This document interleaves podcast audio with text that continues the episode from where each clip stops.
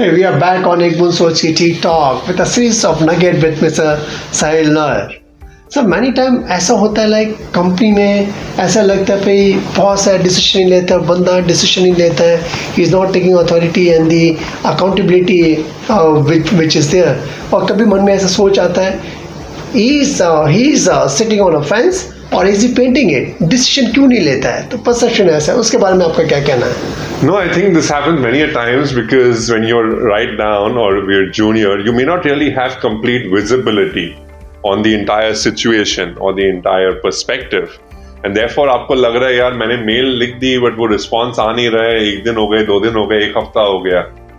But two things might happen one there may be a lot of discussions happening on that matter and you may not have an update and therefore you think कि हो नहीं रहा है but back end पे बहुत कुछ हो रहा होगा quite possible and the second which is something that I really really like which is and hear this one carefully not taking a decision is also a decision.